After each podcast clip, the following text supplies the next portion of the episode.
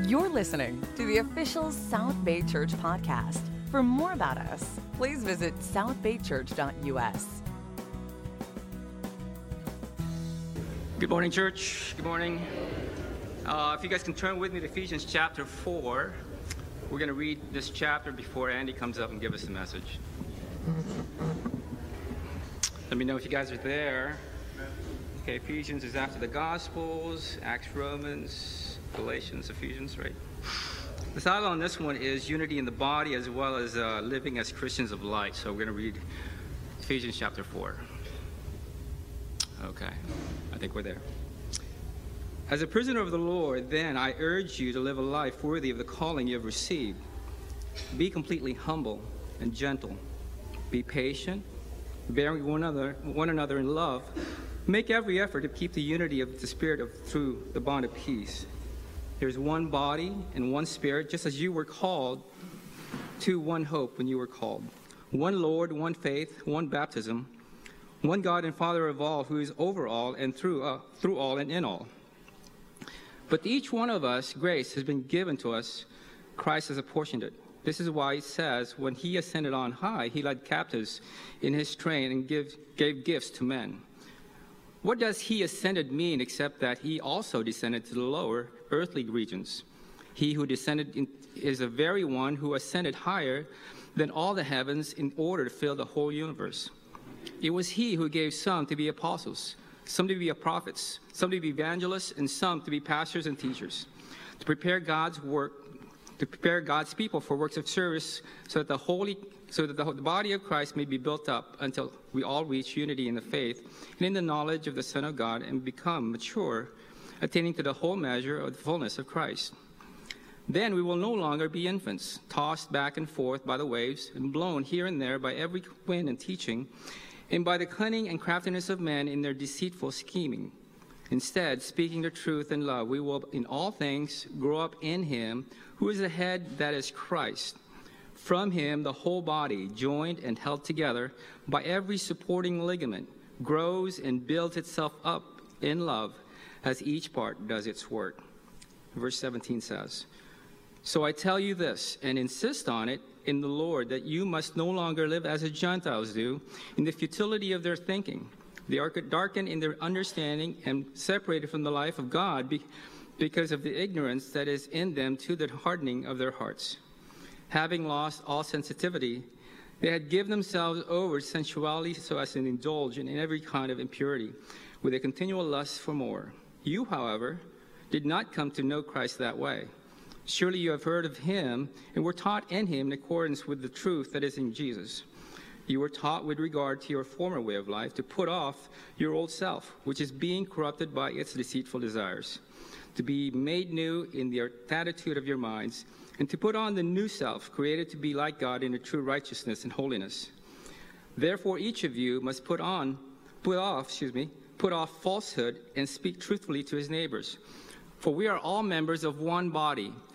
In your anger, do not sin. Do not let the sun go down while you are still angry, and do not give the devil a foothold. For he who had been stealing must steal no longer, but must work, doing something useful with his own hands, that he may have something to share with those in need. Do not let any unwholesome talk come out of your mouth, but only what is helpful for building others up in accordance with their needs, that is, they, that, that it, they may benefit those who listen. And do not grieve the Holy Spirit of God, with whom you were sealed for the day of redemption.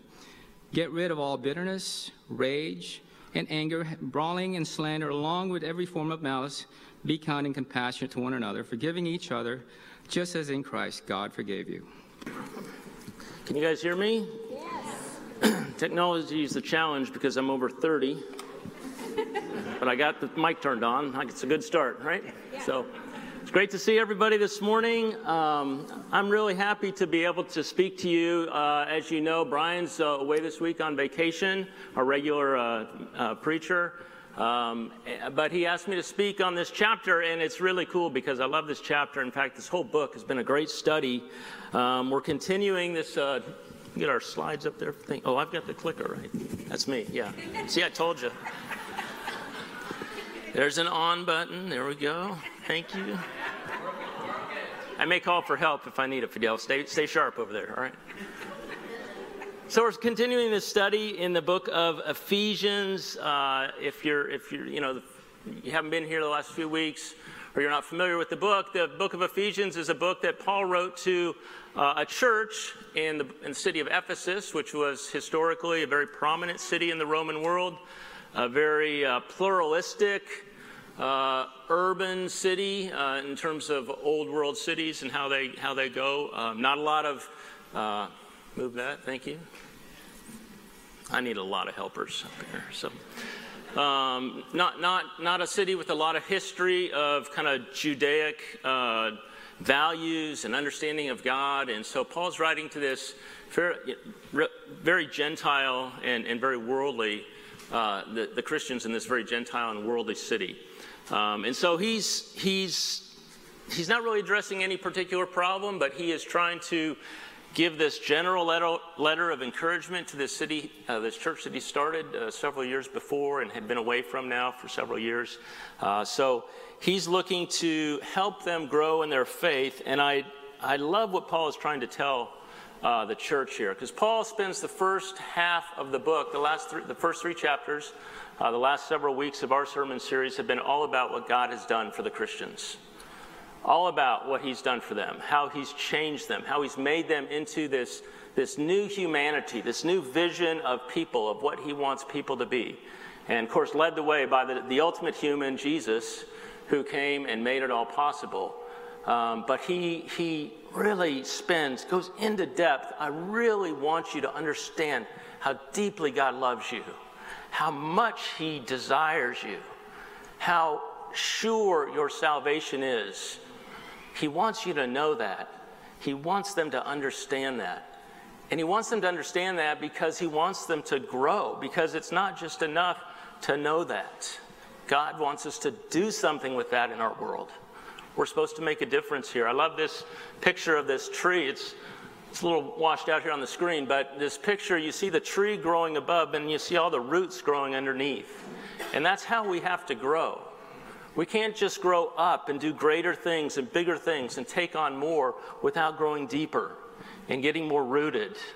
You know, what happens? Sorry? Sorry. Oh, thank you. I'm not used to, you know, doing this, so thank you. I'll try not to freak out if you say amen, okay? So, uh, thank you. Yeah, sunburn, sunburn's coming back all of a sudden, so. Um, but, you know, we, we, what happens without roots? That tree topples in the wind, right? And sometimes we can get too focused on the roots, on going deeper. We're kind of hiding down in the ground and saying, Oh, I'm, I'm going deeper in my relationship with God, but we're not really growing on the top. We're not changing. We're not influencing our community. We're not being the light on the hill that we're meant to be.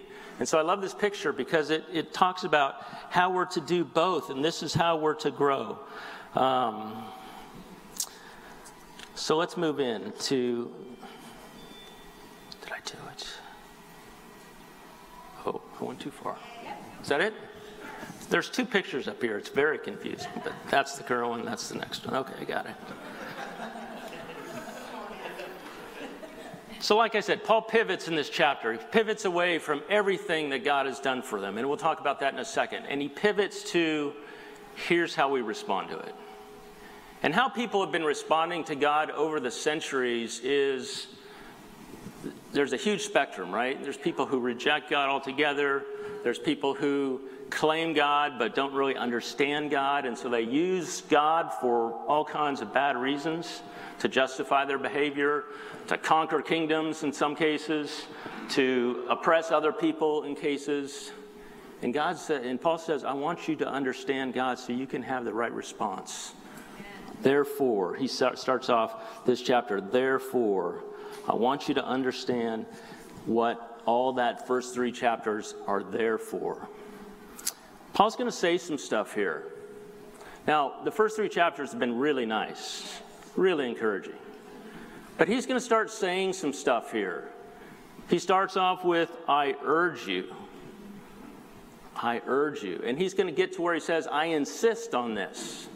And he's going to tell us to stop doing certain things and start doing other things. And, you know, some of us really like the first three chapters because they're so encouraging. Yes. And then you get to these chapters and you're like, hey, wait a second, he's telling me how to live. He's telling me I got to change my behavior. This is the thou shalt and the thou shalt not part of the Bible. I don't really like that. Can we go back to the Psalms? I like the Psalms. The Psalms are nice. But we've got to take it all, right? We've got to remember that that, that therefore is there for a reason. That God has done all this for us so that we can move on. Christianity can have a bad reputation, can it? Because sometimes Christians or people who think they're Christians get all wrapped up around the thou shalt and the thou shalt nots. And it becomes this battle for behavior modification. I want to change you. You need to change. You need to be different. You're sinning, right? And, and we get focused on this behavior issue and how we are and whether we're good enough and whether we're, we're offending somebody with how we are. And we get all wrapped up around the axle on that. And so Christianity can get this bad reputation of, you know, thunder and lightning bolts coming from the pulpit and blasting people who aren't living up to the standards. And God says that's not what it's about. It's about God has made you his children. And now he expects you to behave like it. He has created this new humanity, and if you want to be a part of it, you're free to join or not join. But if you join, this is what the new humanity means. This is what it is to live in this new community, this community that's going to make a difference, even in our day and age. I love that song we sang. You know, there's plenty to do in this city, and there's plenty to do right here in terms of making a difference, influencing the world around us with the values and the morals and the identity we have as Christians. Paul says, I want you to get that. And I, it need, it's all about who you are, but it's also about how we act and how we live in the world.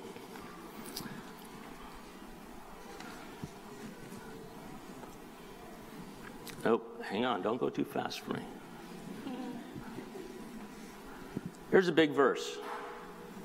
Verse 1 Therefore, I, the prisoner of the Lord, urge you to walk worthy of calling you re- you've received. I think the NIV says to live a life worthy of the calling you re- received.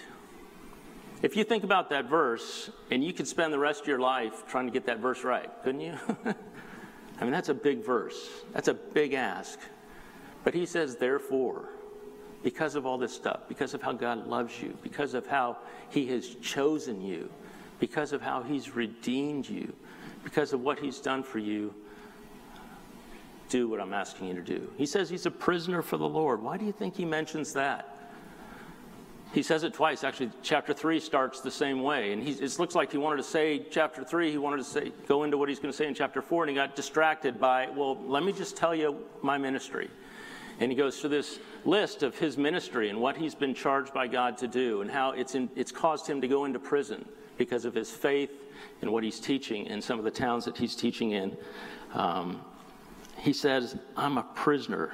Why does he mention that? Because even in spite of life's circumstances, what he's about to tell us is the way to live. I mean, somebody could challenge Paul and say, Well, Paul, what's it done for you? You're in jail. How's that going for you, Paul? Right? And yet he still says, I know I'm a prisoner, and I would do it all over again. I would live this way all over again. It is absolutely worth it. It is absolutely, in spite of it, I would do it all over again. This is how God wants us to live. This is the new humanity we're to be. This is the new man that God has chosen me to be. And I'm going to live up to that. And so Paul doesn't do any, he doesn't ask us to do anything he's not already done. He's not already led the way in. He also says in chapter, I think it's two or three, he says, I'm in here for you. I'm in jail for you Gentiles. That's why he mentions it. Paul wants these guys to know I'm not just some talking head on the TV screen. I'm not just some letter writer from a foreign country. I love you guys. I'm giving my life so you have an opportunity for salvation. I want you to know that.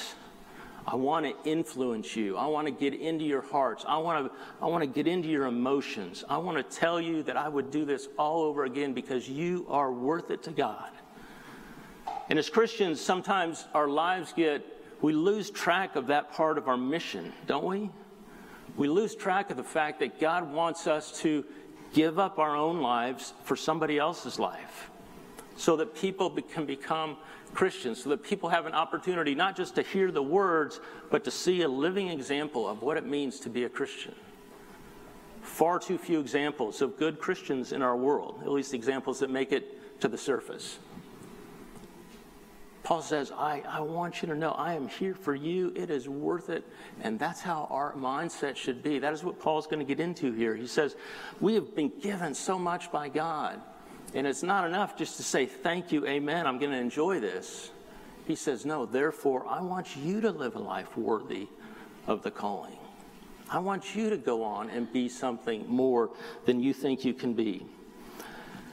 You know, when you talk about living a worthy life, What's worthy? What's worthy?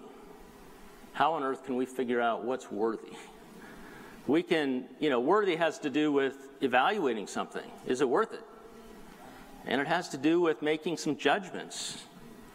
Is that worth my effort or my time or my money? Is he worthy of that award? Is he worthy of that accommodation? Is she worthy of that promotion? Have they done enough? And so it's tempting to look at this verse and think it's all about us trying to earn what God's already given us. And so Paul starts the, the, the, book with here's what God's already given you. This is the second shoe to drop. This is not the first shoe. This is not try and earn your way. And Christianity is absolutely distinct among world religions in this. Every world religion is about doing enough, following the rules, being good enough, being a good enough person, you know, to, to make it to heaven. Right? It's about, in Judaism, it's about doing all the commandments just so, so you can be accepted and be righteous. In Hinduism, it's, it's elevating your mind and getting to that deep spot where you escalate to this higher spiritual plane. But it's about you doing something to get to where God is. In Christianity, God turns the table over. He says, Look, I'm going to come to where you are and I'm just going to make you that. I just decided you get to be my kids. And so the rest of your life is about a response. It's not about earning it. And so then we look at this verse and we go, walk worthy of the calling. We've already been called, we've already been given so much. God has absolutely changed our identity. We can shoot too high if we are trying to be worthy. We can get self righteous. We can get legalistic. We can get to be perfectionists. We can get to be where there, nothing is ever good enough. And you start thinking those thoughts and you're trying to live up to what God might expect of you to earn your salvation. And at some point, God gets oppressive and you don't want anything to do with Him anymore. And we can shoot too low, we can make too many excuses, we can blow off what we know is right to do. We can make accommodate. Oh, God is so accommodating. He just kind of puts up with my junk. He doesn't really expect me to change it. Nobody can really change it. And we shoot too low, and then God becomes irrelevant and unimportant. And we walk away. we walk away from God.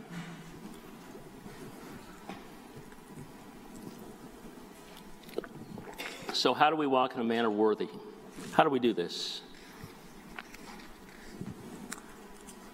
Three points. Oops. Aiming that way. Thank you. Therefore, first point is therefore. We've talked about this a little bit. This is the order. The order is important here. God's already called us. As Christians, God's already saved us. God's already written our names in the book of life. God's already redeemed us. He's already sealed us with the Holy Spirit. The order is important here. We are already this new identity. We are already these new things. Um, therefore, the order is important. I want to talk a little bit about identity. You know, we're in a crisis of identity in our country. Have you noticed that? Um, you know, people are defining themselves with these labels, right? You're, you're uh, red or you're blue, you're Republican or you're Democrat, or maybe you're independent you're a vegan or you're a vegetarian or you're a pescatarian, I think they call it. And I heard a new one, you're a sometimes-atarian, which just means you kind of do what you want, but you attach some label to it, right? We can't even decide some people if they are men or if they're women. Uh, we are in a crisis of identity uh, as a country. Not, not, not as a U.S. identity, not as an American necessarily, but personally, people are in crisis. Who are they? Who am I? You know, we're, we're young people asking themselves these questions like, what is this world all about? Who am I? And I think we all grew up with that at some point, especially in our teenage years.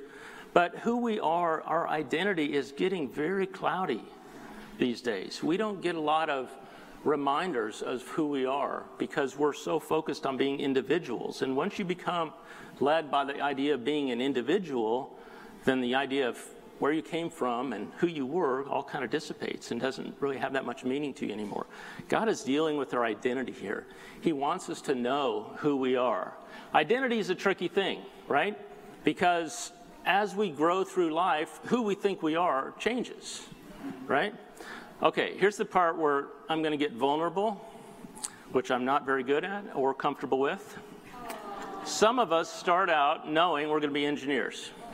We just my parents had a very funny sense of humor, apparently.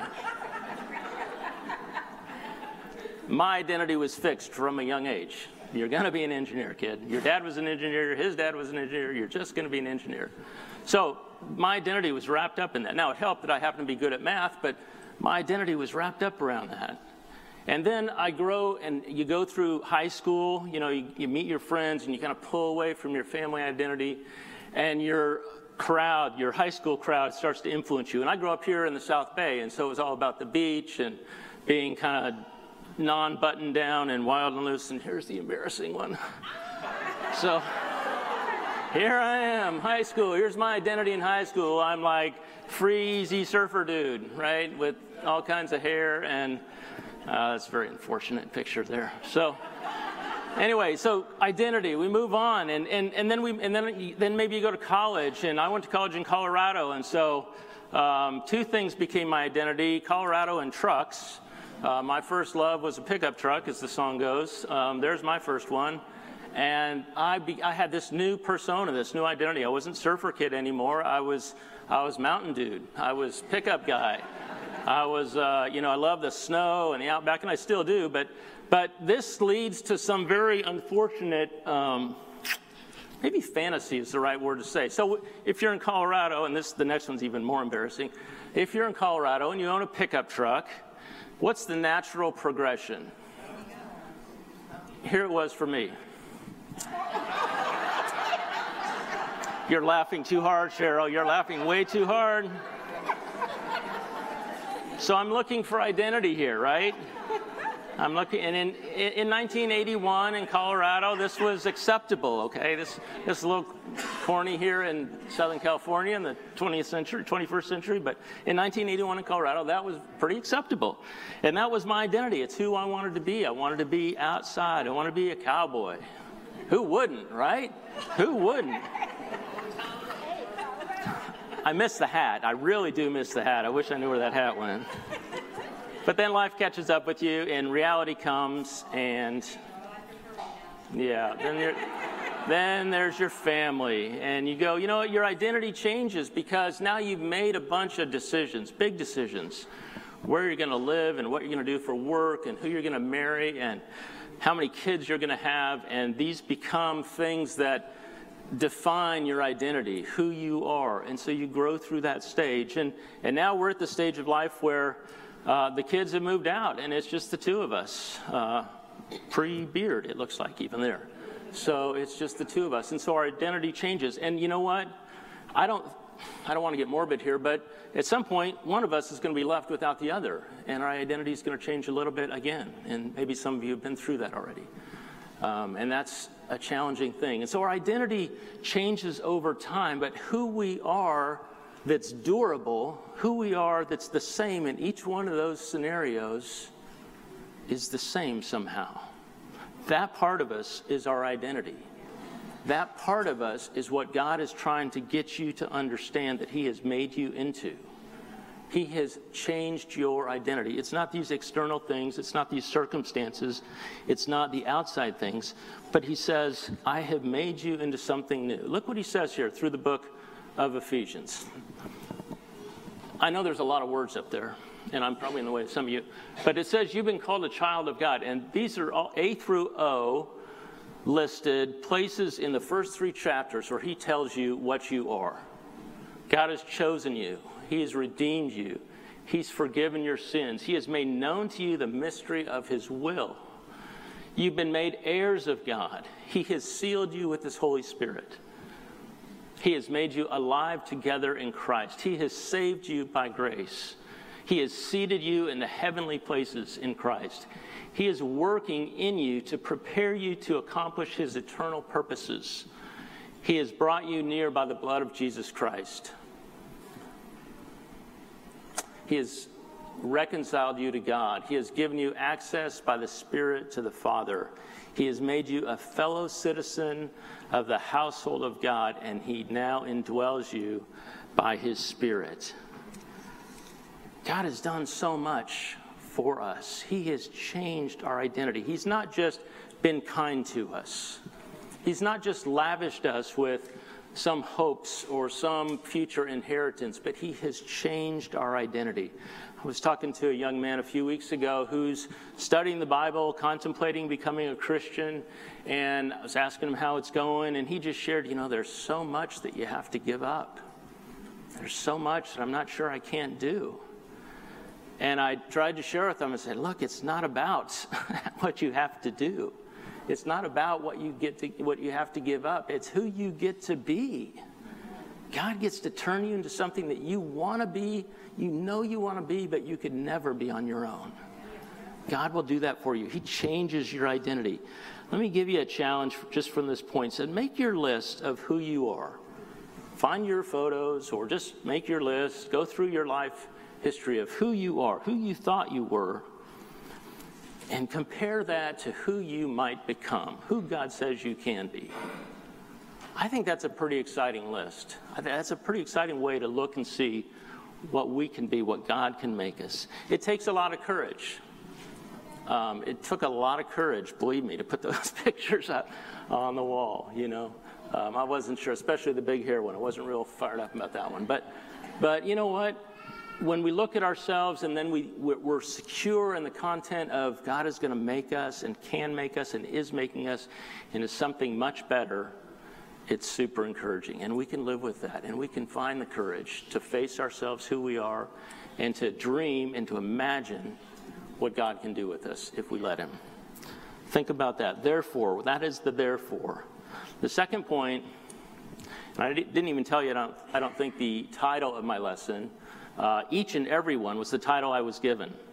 Um, and Brian, Brian's you know, put this series together a while back, and I love that title because it talks about um, this is all of our responsibility as Christians. We each have a responsibility, we each have an obligation to follow, to live up to, to be worthy of the calling we've been given.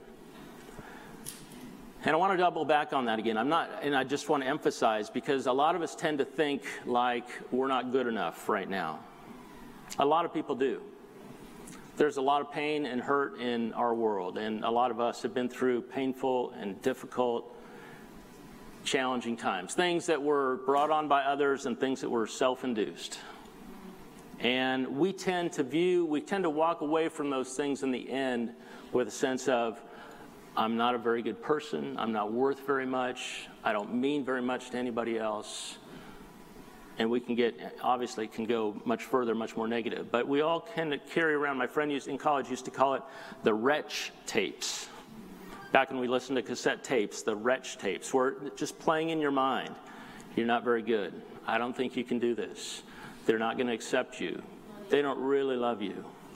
Maybe they say they love you, but when the chips are down, they're not going to be there for you.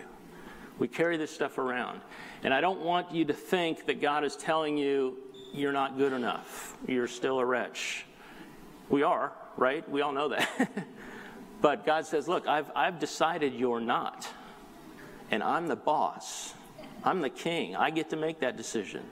I've decided you're not. If you choose to follow Jesus, if you step in line, if you surrender your life, if you say Jesus is Lord, you're baptized in the water to, for, to be raised with Him, He says, I've made the decision. Your identity has changed. Who you were is erased. What you've blown is forgotten. Certainly, there's consequences for some things still. We have to live with those. That's reality. But God says, you know what? I don't hold that stuff against you. You are a brand new person. And so we all have, we all have a role into responding in a way that's worthy. And so Paul spends the, the next part of the chapter. Now, some of you are nervous because how far I'm in. I'm in 25 minutes and I've gotten through verse 1, and we're supposed to do the whole chapter, right? So believe me, the, the next part goes faster. The next part goes faster. Paul gets into this idea that we live together as a community. And here's a theme verse for this next section make every effort to keep the unity of the Spirit through the bond of peace. This next section, if you go back and read Ephesians 4 through about verse 16 or so, you'll see that Paul's talking all about the community that we live in to help us live worthy lives. You know, with, when great diverse communities come together, like God's kingdom is, diverse community coming together, there's option, there, there's the likelihood of friction, right? And so he starts off and he says, you know, be completely humble and gentle and patient and you know, bear with each other. Well, why does he start that way? Well, because he knows that there's friction, that when people come together, even when people who are very much alike come together, there's friction. How much more when diverse people from all over the world, no longer just the Jews, but the Gentiles are all coming in now? How are we going to get along? Well, we have to treat each other well. Does it mean that we don't get to have any convictions about anything or any solid beliefs? Do we have to pretend like we don't know what the truth is? just so we can get along? Absolutely not. He goes on to talk about all the ones that we have, the ones in Christ. He talks about one body and one spirit and one hope and one Lord and one faith and one baptism and one God and Father of all. These are essential truths. These are things that root us together as a community. These are not optional beliefs. This is what we have to hold dear. There, are, there is only one Lord. We don't all get to choose our, our ideas about who God is and how we get to heaven. There's just one, it's been decided. The one who made us different told us that He's the one. And so we have to hang on to that as a truth. Now, there's a lot of details we can squabble about and argue and write papers about and all that kind of stuff, but core convictions. Jesus is the only way to God. That's what the book says. We've got to follow him. We've got to honor him. We've got to lay down our lives for him. There's just one universal church. Somehow, all of those who are saved are one body. Even though we meet in different places and call ourselves by different names, we have different cultures and different traditions in some cases. There's just one. There's one body. There's one faith. You know, how many times have you shared some of your thoughts with somebody and they said, Well, that's just the way you believe. I believe this. It's like, well, neither of you are going to be right unless you agree with what the Bible says. There's just one faith, there's just one way. There's one baptism. There's one way to enter God's kingdom. There's one God and Father of all. There's one. And so, yes, we're diverse, and yes, God is accommodating and wants. The big reveal, the big mystery of the gospel was that now more than just the Jewish people could go to God that the entire universe, that the entire world, all of humanity could find access to God. That was Paul's big reveal. In the first century, that was a big deal because the truth about God only came through the Jewish nation. And so now this new God Paul is opening up this gospel. This is this is the mystery. If you read further, this is the mystery that God is revealing himself to all mankind and we can all be one. And so yet we all have this one one one that we have to hang on to. And then he says that God has given us some to be apostles and prophets and pastors and teachers. And he talks about God has given us not just each other, but he's given us some order. He's given us some roles, supporting roles, not roles to be authoritarian, not over and under roles, but supporting roles. Why does he give apostles and prophets and pastors and teachers? To build you up, to build up the body of Christ, to build up so that we can all become mature, to help to prepare us, it says, for works of service in God's kingdom. God's given us these supporting roles. We have everyone together working, and so we have to honor these roles. You know, I know a lot of us are on this, myself included. You go through this phase where you want to be an individual. Nobody's going to tell me what to do, nobody's going to tell me what to believe. I'm my own man, I'm making my own decisions.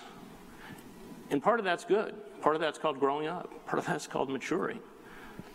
But there's also this role where we have to respect the roles of others who are experts on some of these things in our lives.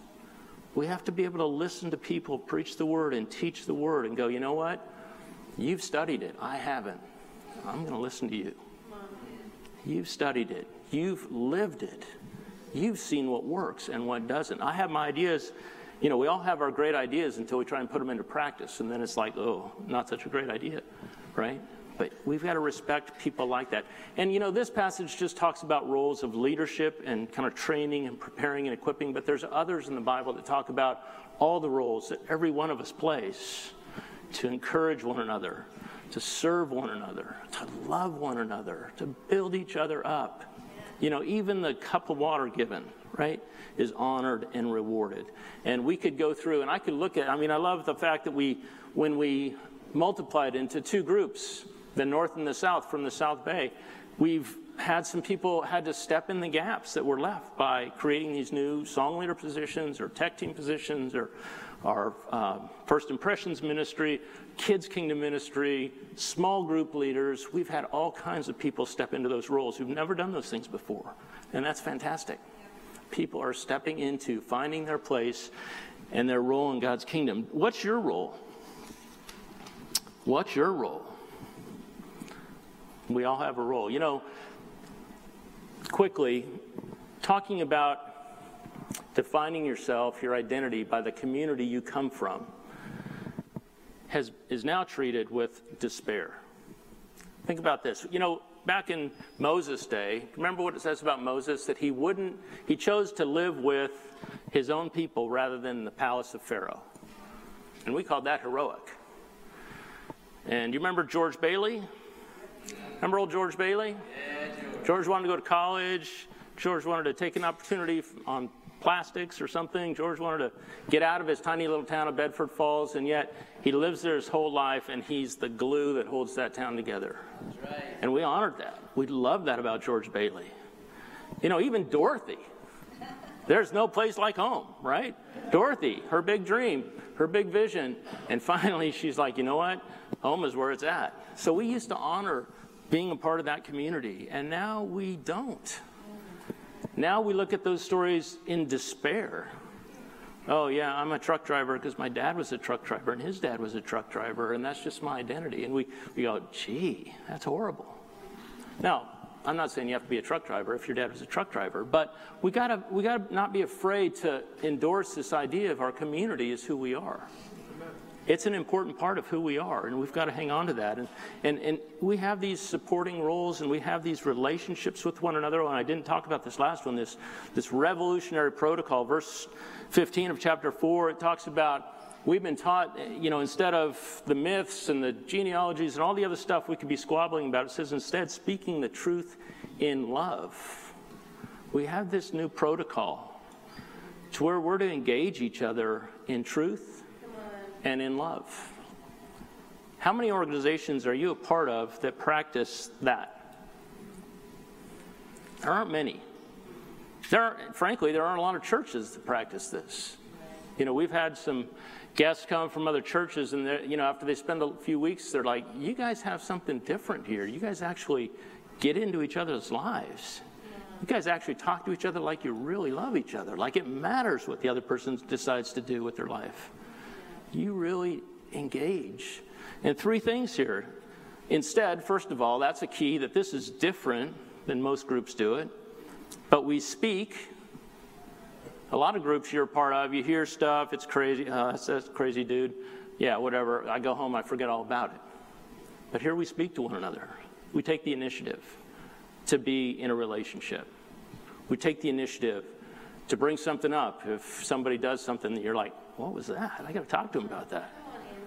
We take the initiative. That's right. You're invited to do that. Now, be completely humble and gentle and patient and bear with one another in love, but that's part of what we do. We speak not, not just what we feel, but we speak the truth.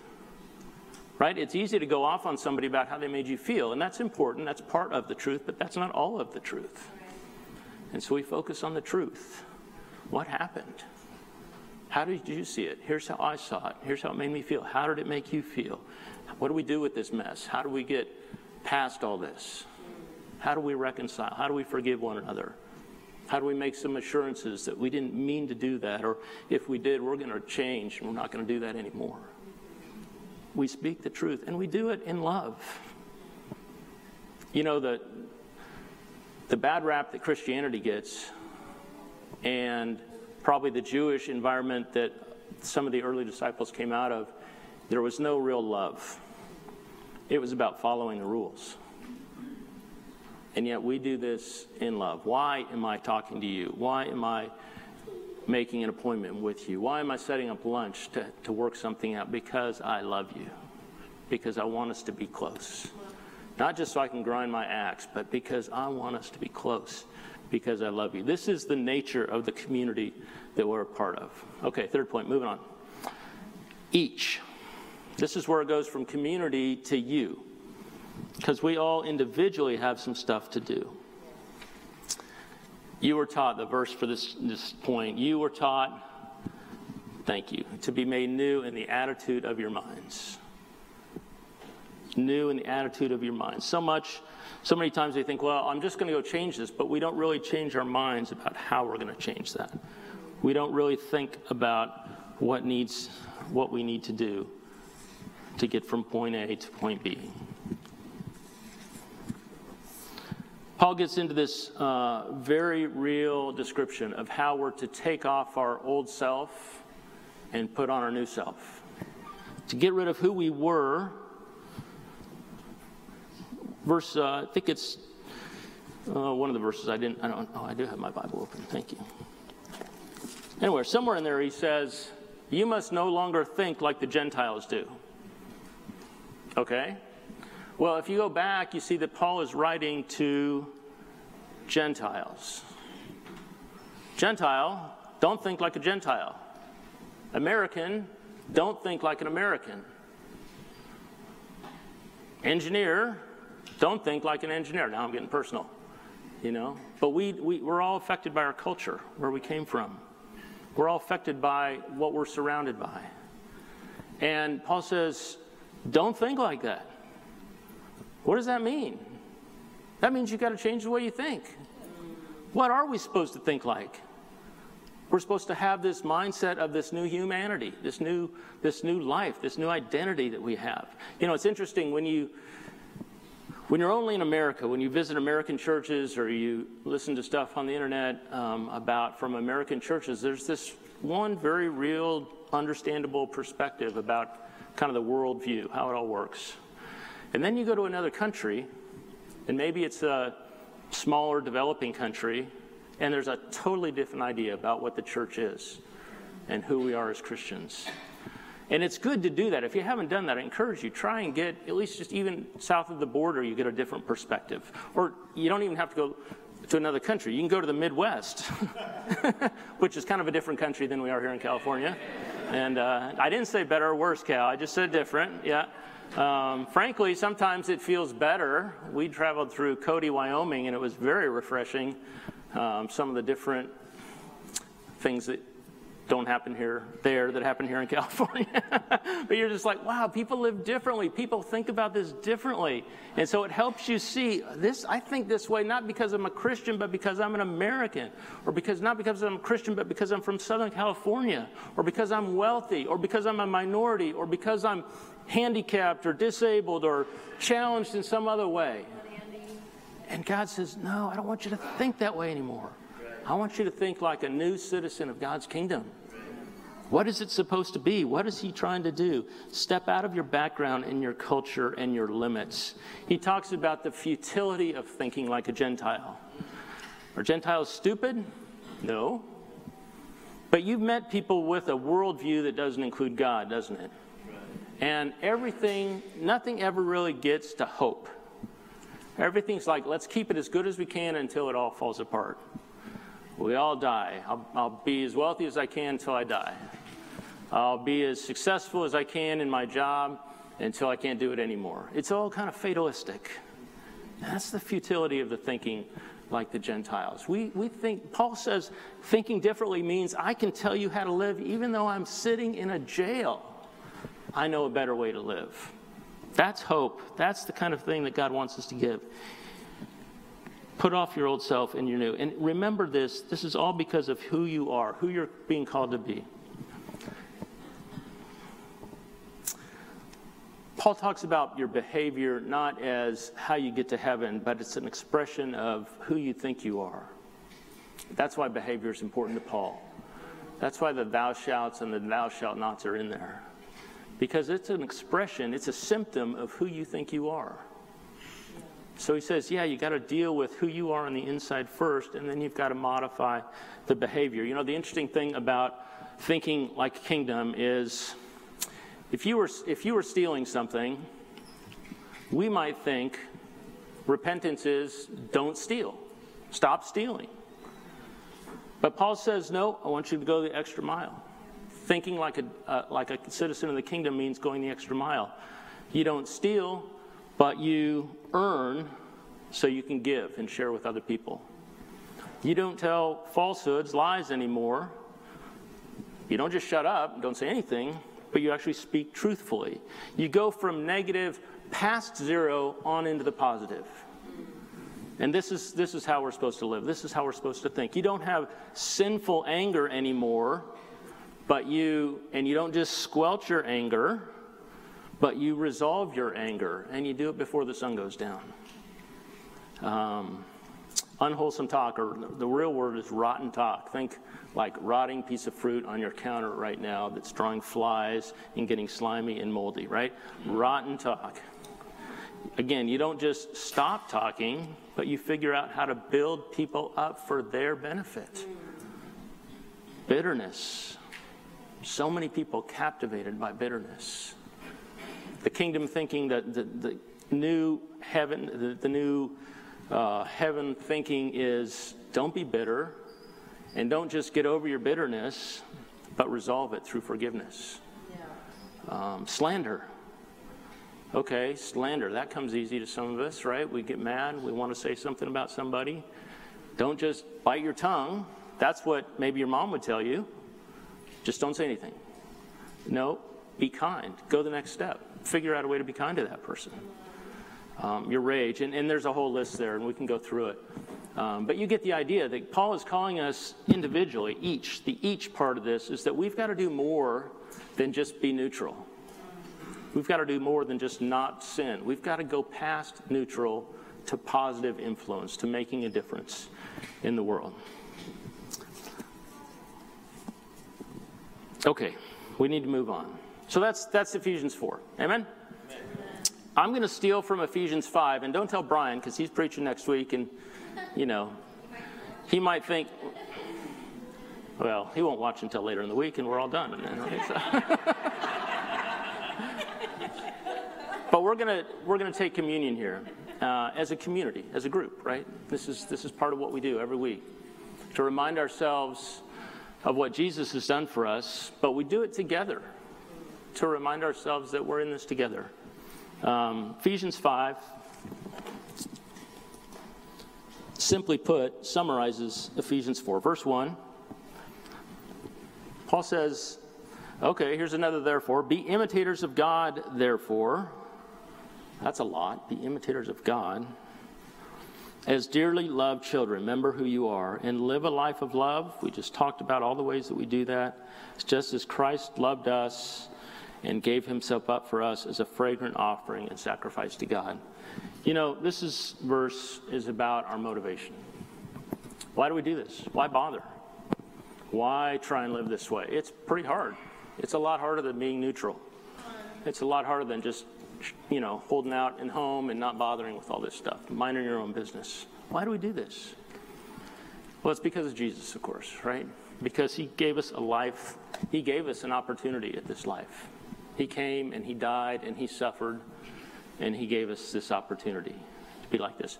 When we take communion, we try and remember through, you know, taking this bread and this, this cup, this juice and this cup, to remind us of what he gave up in his sacrifice, but also to remind us what he came to do for us.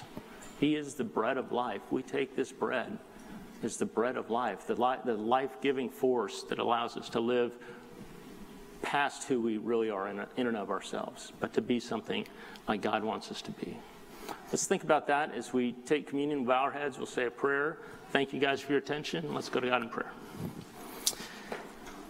Heavenly Father, thank you so much for your Son and all that He's done for us. As we take the bread and the cup now, God, I pray that you'd help us to be just mindful and motivated, um, certainly to remember that you have made us your children already for Christians, that you've given us a place in heaven, that you've written our names in the book, that you've sealed us with the Holy Spirit, that we can be confident and sure of our salvation.